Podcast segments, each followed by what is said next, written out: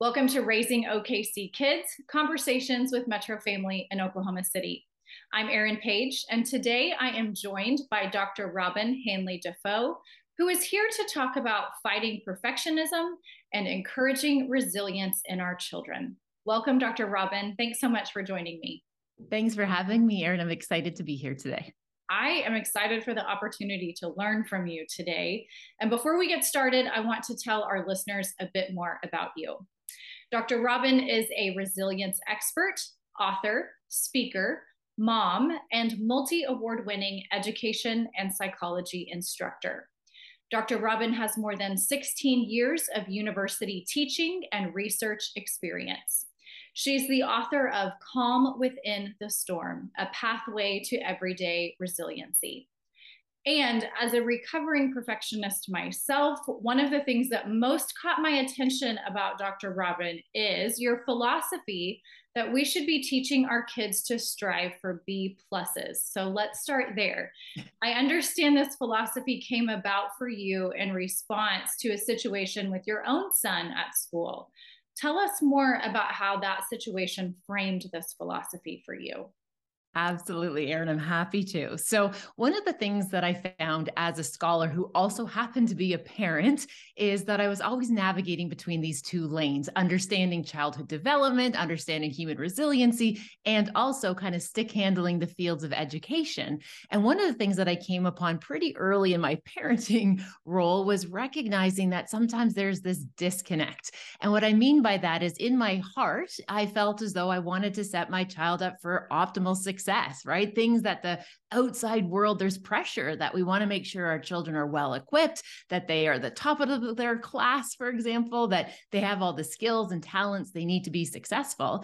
And in my role as a resiliency scholar, I appreciated the power of failure, understanding that sometimes those smaller challenges and setbacks when they're little actually equip them better for like the real world, that grown-up world, when there's many different challenges and stressors that we face. So I found that I was in that kind of tug of war between wanting to make sure my child was totally okay and didn't have any setbacks because I wanted to create a smooth experience for them, but also recognizing that challenge and managing stress is part of the learning curve.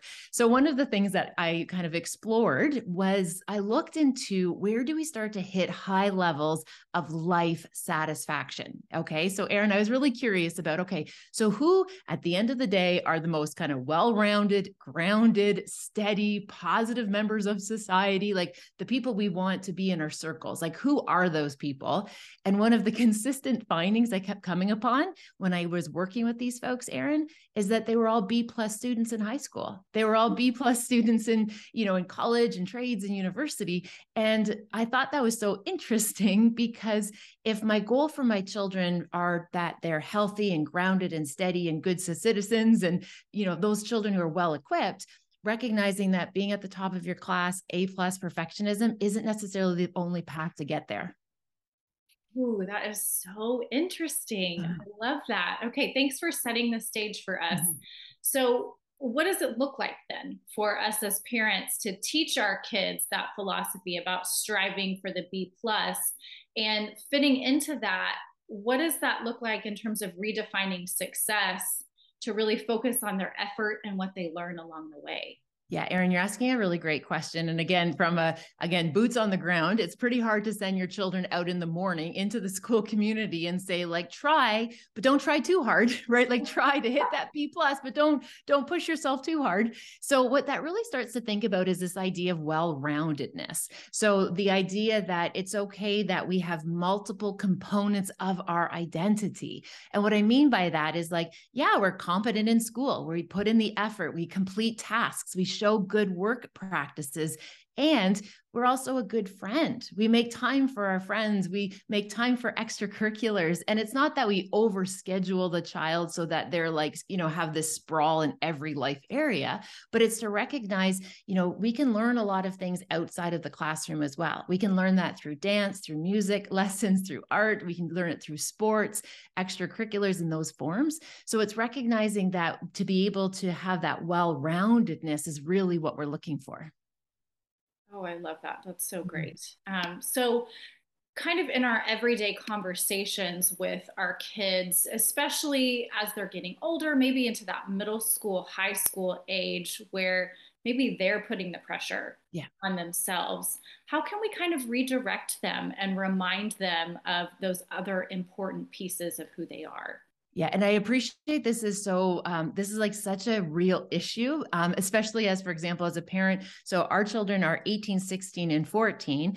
And, you know, last year when our eighteen year old was exploring post-secondary, like looking at colleges and universities, your grades do matter. So all of a sudden kind of, we've been from that place of like being a bit more flexible and a bit more easygoing, having a bit of nimbleness when it comes to like how we define ourselves by our academics, to all of a sudden being like, oh my goodness, you need certain grades and certain courses to be able to get into school, right? So I appreciate that this is a real world implication. And in that idea, I think what's really important is to recognize that there's enough opportunity and there's enough schools and there's enough programs of interest and study that I believe if it's meant for you, you're going to find your way into that program. So I think sometimes people chase this like one program that requires this particular grade point average or score to be able to get into. But it's, again, having what we call cognitive nimbleness or like flexible thinking to recognize there's going to be a place for you somewhere, right? So there's going to be an opportunity for you to continue your education. But again, not putting ourselves in these like really tight, constricted areas where there's only one possible outcome, giving ourselves a wee bit of variety is going to help with that. That's so great. Um, so we... We live in this culture right now of perfectionism. I'm yes. seeing this already with my kids. Um, this is a hard characteristic for me personally to fight, yeah. as I mentioned. And we know some of this culture stems from lots of testing in our schools mm-hmm. for our students, teachers feeling obligated to teach yeah. to those tests. One of the things that, that you shared with me earlier is that three out of ten kids right now can be classified as maladaptive perfectionists. Mm. So first of all, tell us, what does this mean and what are the implications for our kids and our families?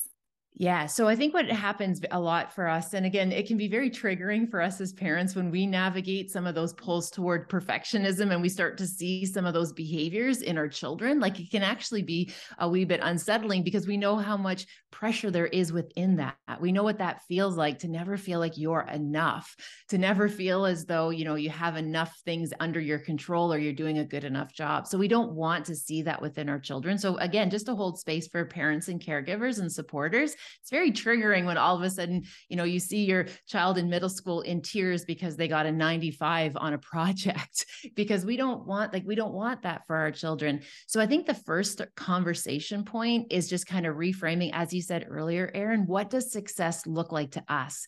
And one of the things that I talk a lot to my children about and children that I work with is this idea that success needs to be something that's, we're defining that's within our control. So that means effort. It means preparation. It means concentration. It means like, did I do everything within the realm and scope that I can do to show up, to do a best effort, to be able to do that? And if at the end of the day, you can sign off saying, hey, I did all the things that I needed to do, and that's the outcome, and that's okay. So we have that sense that we did what was within our control, because especially in education, there's always going to be additional variables and there's a lot of subjectivity. So being able to know what it is kind of for me. The other big piece that I would bring to your attention to and what I'm working with is around a lot of the children I see are starting to really struggle with like anxiety around school, especially around like test taking, examinations, culminating tasks. And, you know, for one of our children, they navigate some pretty big waves of anxiety around assessment, around testing. And they would know all the things, but they would get into the situation, Erin, and then it would just kind of collapse. It would escape them. So one of the new goals of what success looked like for our daughter when she was test taking is whether or not she could have fun in the process. Mm. And what I mean by that is going into that assessment, it was like, okay, so I want you to just go in there, think of it, a test as a celebration of what you know, right? So go in there, have a little bit of fun with it, stay loose and relaxed. Let's just see what comes of it. This will not make or break your future. It's one snapshot in time from one subjective test, and let's see how that goes. And what was so fascinating to watch unfold, Erin, is as soon as we made the goal of success having fun in the assessment, while everyone else was freaking out, you can hold that sense of calm and joy and like even merriment. I'm doing the best I can. This is, you know, my mom's still going to love me, whether I bomb it or I'm doing well on it. Uh, what we actually noticed is it alleviated the anxiety enough for her that she was able to have what we call recall, where she actually could remember what she wanted to be able to share because she took that pressure off herself. So again, those little strategies, they're not really radical, but they're very practical, where the student will start to feel better. And when they feel better, they're going to do better. They're going to learn better. They're going to remember better. They're going to feel better about their overall uh, capacity to do school. I love that. A celebration of what you have learned this yeah. far. I I'm, can already tell you I'll be using that with each of my three kids. um, and I do feel like that message as parents to our kids, that this is just a snapshot in time. I yeah. love you no matter how you do on this test. I want you to give your best effort. But at the end of the day, this is just one test. It's yeah. just one moment. Um, so we really do have a lot of power as parents in, in the words that we're choosing to use with our kids, because then it seems that's what becomes the ongoing message in their own minds mm-hmm. as they sit down to take that test. Yes. And what I often share with uh, families, Erin, is we have so much power as caregivers and parents and supporters, because how we talk to our children will become their inner dialogue. How we talk to our children when they're young is how they're going to talk to themselves as they grow up.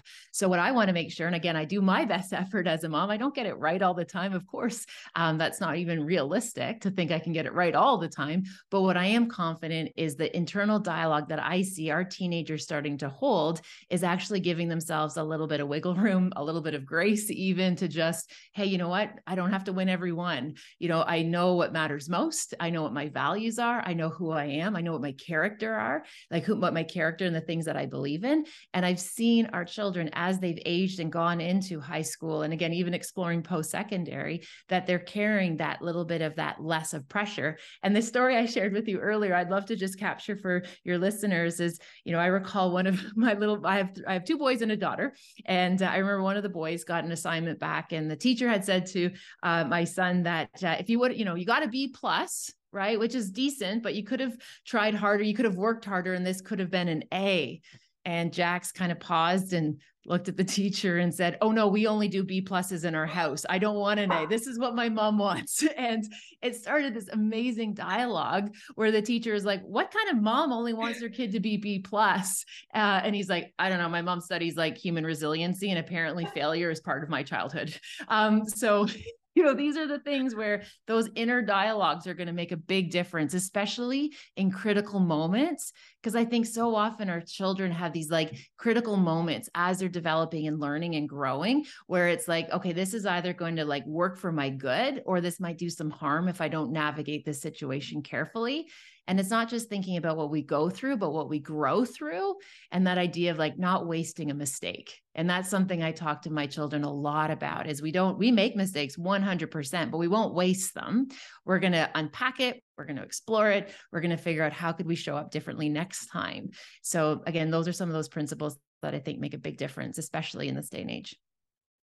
I feel like your son might have a future in following his mother's footsteps. That's so powerful. And it's so refreshing to me as a mom of younger kids to hear you say how this philosophy is now shaping your older kids. Mm-hmm. You know, that whether, you know, we start with young kids or whether we start today with our older kids, that this really can have a lifelong impact yeah. on how they feel about themselves and their version of success out in the world.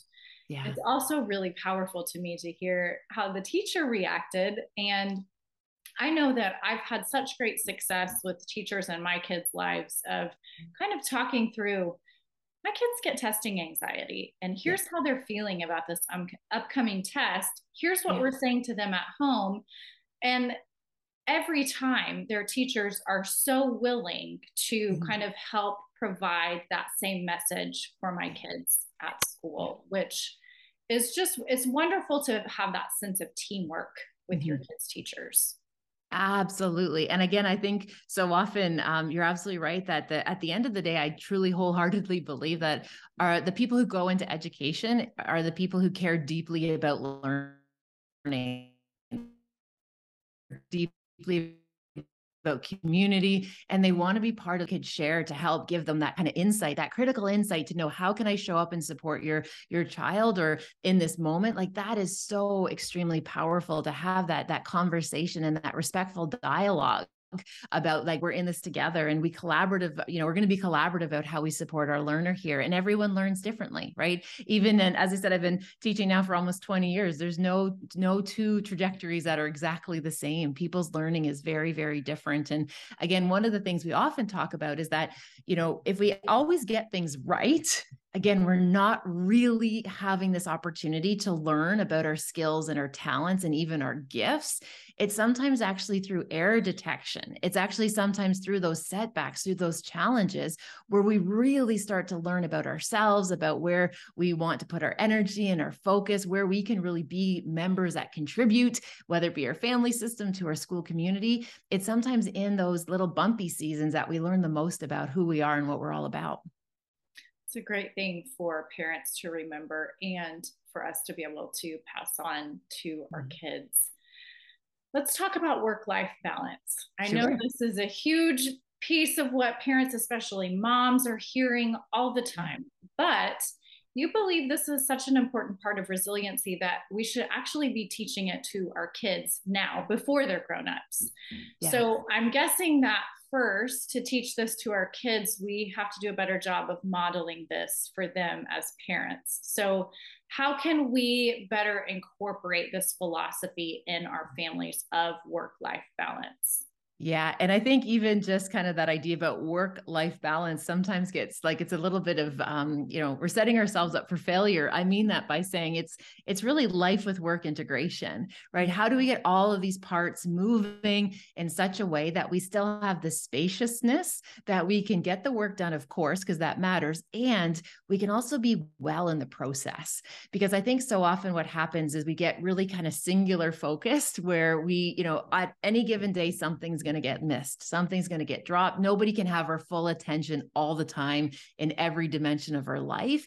So what I talk a lot in my work, and when I'm supporting families and communities and even organizations, is that idea about building and integrating wellness, and that idea about life with work integration into our everyday. Because the reality is our weekends and our evenings are not long enough to repair all of the work that we'd put on ourselves during that kind of traditional work week. And that's also not even factoring in all of the invisible labor that goes into being a parent and a caregiver, especially for women. And I often talk to, you know, women, especially women who are in professional practice, about this idea that the amount of cognitive energy or like mental focus to like hold everyone's life together, essentially, to know everyone's schedule, to know who has to go where, and, and we're always coordinating, that that actually takes a lot of energy. That takes a lot of focus. So if we're trying to do that and also doing high important work tasks, like something's got to give. So one of these ideas that we talk about is really having clarity, Erin, about what are your values? Like, what is it that you want to stand behind and what matters most to you? And when you know what your values are, that helps provide that clarity to know how to strike that life with work balance. So I can give you an example. Um, so I've, I've been working obviously in the academy. And again, I work all over the world with groups. And I recall years ago, um, our youngest, or sorry, Hunter at the time was in grade nine. And he said to me one morning, Erin, he said, Mama, I have a, a basketball game after school. I need you to be there. It's like such a big game. I need you to be there at the end of the day. I was like, no problem. And of course, I even was feeling like a little bit like prideful that like my kid still wants me to come to his practice, like to his game, right? Like I was feeling, oh, I'm doing okay. My teenager still wants his mama around. So I got to the workplace and I told everybody, I'm like, hey, I have to leave early today. Hunter has a big game after school. And everyone thought that was great. And when it was time for me to leave, Erin, I was walking out of the office and someone said, oh, wait, just a second. One quick question for you. I was like, okay. And somebody else needed me to sign something. And somebody else had another question. And by the time I finally got out of the school and got to where Hunter was playing basketball, I got there at the fourth quarter. Okay. So it was almost over, but I felt relief because I thought, oh, I still made it. The game was still going.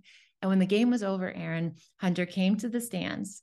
And the first thing he said to me was, "I'm glad you're okay." And I'm like, "Yeah, I made it." And then there was this pause. And Hunter asked me, "Have you ever been late for a keynote, Mom?" And I'm like, "Well, no, I can't be late for a keynote." He goes, "Have you ever been late for an interview or a podcast or to teach?"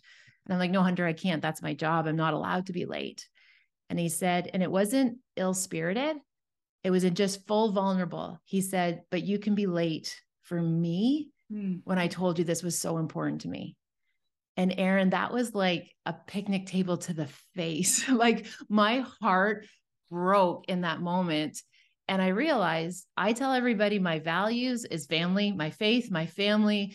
And I realized I wasn't living in my values. And so in that moment, I made the commitment to Hunter. I said, "Hunter, my new non-negotiable, my new non-negotiable will be, because I told you I will be at an event, I'll be there no matter what. I will get there no matter what for the start of it," which now means in practice, Erin, I walk out of meetings that are still going on if I need to. I end phone calls quite abruptly if I need to, if I've made that commitment to my child. Because the reality, ninety percent of our jobs, like it's fine, it doesn't get in the way, but that extra little kind of ten percent on the end, when that starts to encroach on our children or our family systems, that's when we're going to start to build resentment and frustration, and we feel like we're not doing a good enough job. So when I think about life with work integration, it's clarity of values and know what are your non-negotiables. And as long as you show up for those non-negotiables, you're going to be able to get your stride where you get to do all the things, just maybe not all at the same time. Thank you for sharing that story. I know I can absolutely relate to that. I know so many of our listeners will be able to relate. Mm-hmm. And thank you for giving us permission that we yeah. can say no and set those yeah. boundaries based on our own values. That mm. is so refreshing and freeing, I think, mm. for moms especially to yeah. hear that message. Yeah. And I can share with you just one little caveat as well. Now that I kind of, because I, I always really struggled with that idea of about boundaries, because I found boundaries felt very permanent, right? Like it was like these little walls or these fortresses that we build around our lives. And anytime something came over, I feel like I was failing. It's like, oh, I'm not holding my boundaries. So actually reframing it as knowing my non-negotiables, mm-hmm. right? So knowing, okay, what is it that I don't move on? Uh, understanding that there's going to be, we need flexibility, right? So for example, saying things like, you know, I won't check my email on weekends. Well, sometimes that's not going to make sense because I actually need to check my email on weekends.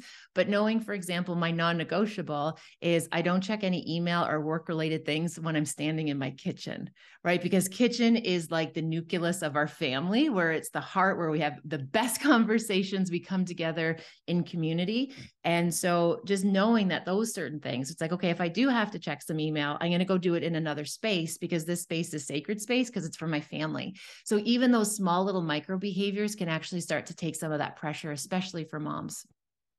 Love that.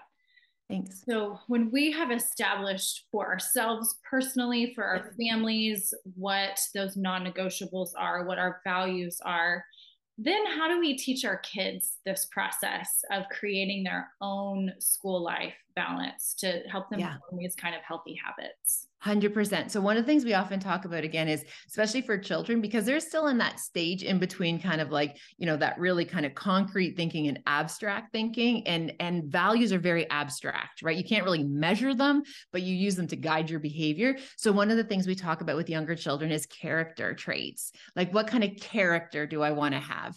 And one of the things, especially for young ones, we talk about is that idea about being brave, right? That we are brave, we'll take on challenges. We give ourselves permission that we don't have to get it right the first time, right? That's one of the things I talk to my kids about a lot when they were younger, is the fact that like, we don't have to get it right the first time. It's okay that it's going to have to go through that messy middle of learning, right? So even just understanding those characters, that character trait, I think is a, as a starting point. And again, you know, character trait isn't like I'm an A plus student, I'm top of my class, right? That's, you know, that's not really a characteristic. I'm kind, right? I'm thoughtful, I'm considerate, I'm honest, I'm hardworking, you know, and again, it's okay to still achieve excellence and high performance for our children, especially for some of the ones that are on that trajectory. And again, even those character pieces though, Erin, about, for example, like I won't be, oh, you know, especially let's say for young athletes, because I know a lot of, you know, persons are exploring that. How do you support a young athlete? You know, that idea, like, yeah, you won't be outworked in a practice, right? Those things where it's like, we take pride in the fact that we can show up and give it our best, but our best, we're also going to give ourselves flexibility. It might look different every day. So for example, today, my best might be sixty percent. Uh, tomorrow, my best might be twenty percent. And I need to have a tender you know, a tender day just to honor that lived experience and the ebbs and flows that is just part of the human condition. Oh, that's so good. And again, that's something that I want. I want my kids to learn that earlier in their life than yeah. I did. So that's, that's a yeah. great, that's a great thing to talk to them about. Mm-hmm. Um, And giving, and that, especially, sorry to jump in there oh, too, but especially giving children to permission to like, you know, it's funny because one of the things I, I noticed so early on in my own parenting, you know, is I wasn't giving my children permission to have a bad day. And I didn't even realize it. I knew I had bad days. I still have bad days, but I recognized that I wasn't actually like giving my children the permission and the spaciousness that like some days are just going to be off. And I felt this kind of pressure that I had to always correct. I always had to make sure that, you know, that a lesson was learned and we're getting back on track versus, you know, to be able to say, so, hey, it's today, just, you know, today you seem a little bit off today, and that's okay. It's okay to have an off day, which means we're just going to shift our expectations. Now, the running standard is that we respect one another in this house under all circumstances. Even if you're having a bad day, you still need to be respectful of your siblings and your parents. And when you're having a bad day, maybe that means that, you know what, maybe you're going to trade off some of your chores to your brother because you just don't have it in you today. And that's okay. Right. So giving them that permission to start to negotiate, how do you manage responsibilities and duties, but also your role as part of the family. That's good. That um, makes me think, I'm sure you can relate to this. Yeah. Also having three kids, um, but there are days when one of my kids is having a hard day and another one of their siblings will call them on it. Well, mom, yeah. aren't you going to, aren't you going to parent that? Like, why are you letting them do that? And saying to them, he or she is having a hard day today, and we're just going to give them a little bit of space. Yeah. Um, and I hope what that does is show my kids, yes, we're going to have this standard most of the time. We have expectations, but that it's okay to be flexible with those. Yes. It's okay to be kind, and it's okay to do this outside this home too, that we yes. need to allow other people around us to have those mm. bad days too. one hundred percent. I can share with you just briefly. I remember when the children were little, and I think there would have been like four, six, and eight. Uh, Ava was in a bit of a tizzy, and she was having a rough day. And, and then all of a sudden, Jax, my littlest one, came barreling in, and he was upset about something. And she turned to her brother and she's like, listen, mom says only one of us are allowed to have a bad day. I need today. Can you take tomorrow? And Jax just paused. And of course he was like four, right? And he was like, oh, okay. And he just kind of like re-regulated himself and just kind of was like, okay, well, and he said, I'm taking tomorrow. I'm going to have the worst day tomorrow. I'm like, Jax, you can have the worst day tomorrow, buddy. I promise mommy will be full on point, head and heart with you, hands on tomorrow for your bad day. But today is going to be your sister's bad day. And, uh, and again, it's just the, that's what's so amazing about children is the fact that they, they have this natural like curiosity and this like play where as long as we don't make everything so serious and so intense, we have lots of wiggle room, right? We have lots of wiggle room to do redirections and reframes and just allow that little bit of a shift. I love that. That's hilarious. Yep. So good. Another key piece of this conversation is helping our kids learn independence so that eventually they're making these healthy choices for themselves as they become adults. Will you give us an example of what parental support versus parental rescue can look yeah. like in our everyday lives and how that process can help our kids learn independence? A hundred percent. And this is one of my favorite areas for us as parents to explore, because I see, especially working with university level students, I see that like, I see the outcomes when this isn't done. And what I mean by that is that there's this kind of fine line as parents and supporters that we walk around being a rescuer to our child when they're having challenges versus being a supporter. Now, obviously we want to mitigate risk and danger, right? Absolutely. We don't, if, if a child's in danger, we don't want to like wait and say like, oh, let me see how you can problem solve your way out of the situation. No, we intervene, we rescue, we do what we have to do if our child's in danger. But there's a natural kind of consequence of a little bit of risk taking in childhood, which is actually really good for us. It actually helps us learn our skill sets, our capacity, and it helps us learn kind of our outer limits, which we definitely want our children to know, especially going into adolescenthood, right? You want them, they, they need to know what their outer limits are. And so one of the things that we often talk about About is, are we rescuing our child or our children from situations that instead that we could actually walk along aside them with, with that support? So again, understanding when do I rescue and when do I support? And the classic example that we used to talk about in education was there used to be this kind of analogy around helicopter parents. I'm sure you've heard it before, where these parents were always on guard. And at the first sign of danger, they would swoop in and, you know, advocate for their child. Which is interesting because that type of parenting, I actually miss it, because what we have now is like what we call lawnmower parents or Zamboni parents in Canada. And a lawnmower parent or a Zamboni parent gets out in front of the child and removes all of the dangers, risks, all of the stressors. So the child doesn't even know that they were ever once there. So an example would be, I was working with a family and the parent had heard that the teacher, the child was going to be placed in the classroom in September, was a difficult teacher. So before the child even went into that class, the parent advocated to have their child move to another classroom so they didn't have to deal with that difficult teacher. So the child didn't even know that a difficult teacher was actually out there, because they were always being kind of like led and directed where they wouldn't meet any adversity. And that's not going to serve the child in the long run, right? You're winning maybe the battle of today, but you're going to lose their, you're going to lose the bigger picture, which is going to be when they are independent adults, because they don't know how to think on their feet. We need to cultivate that. So that's kind of one of the things we talk about, being that rescuer versus the supporter. So what, let's, let's look at an example. Let's yeah. talk about in school, um, maybe our child is having a hard time with the teacher. They, they got placed with a difficult teacher. Yeah. They're having a hard time. What, what can we do to support our child instead of rescue them from that situation?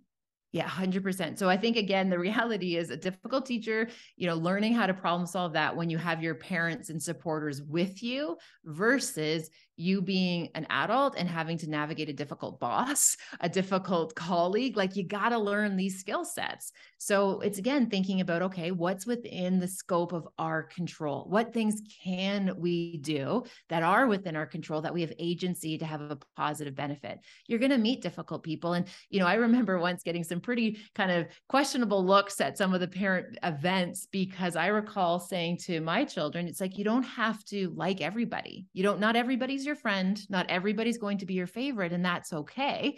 And I remember even being at a play group and a, another mother gasping at just like, how horrible is it to you say that? And I said, but but it's not realistic to think everyone's going to be your friend and everyone's going to get along with everyone. However, we're going to be respectful and we're going to be respectful and we're going to make sure we stay in line with our family values, that we treat people respectfully. But that doesn't mean that we have to like love every minute of it. And children learning how to embrace difficult conversations, even kind of like difficult dynamics, like classroom teacher, that's not a bad thing when they're learning it in supportive environments versus them never getting a shot, Erin. And then the first time they have to do that is like with a boss as an adult. Such a great example and good reminder that it's okay for our kids to encounter some conflict.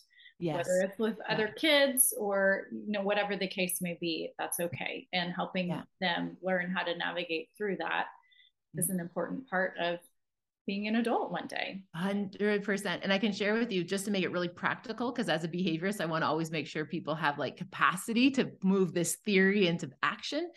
So one of the ways that we've done this, and I've done it with my family and also families that I support, is using this kind of narrative that when a child comes in and is about to tell you about their problem or there are things that they're upset with, respectfully just kind of ask them, okay, just wait a second, pause. I need to know what my role is right now. Do you need me to listen, offer advice, or intervene?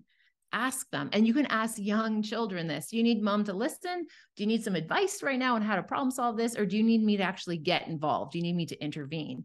And what that's doing is it's actually empowering those critical little thinkers to actually start thinking, okay, what do I need right now? How do I need to show up?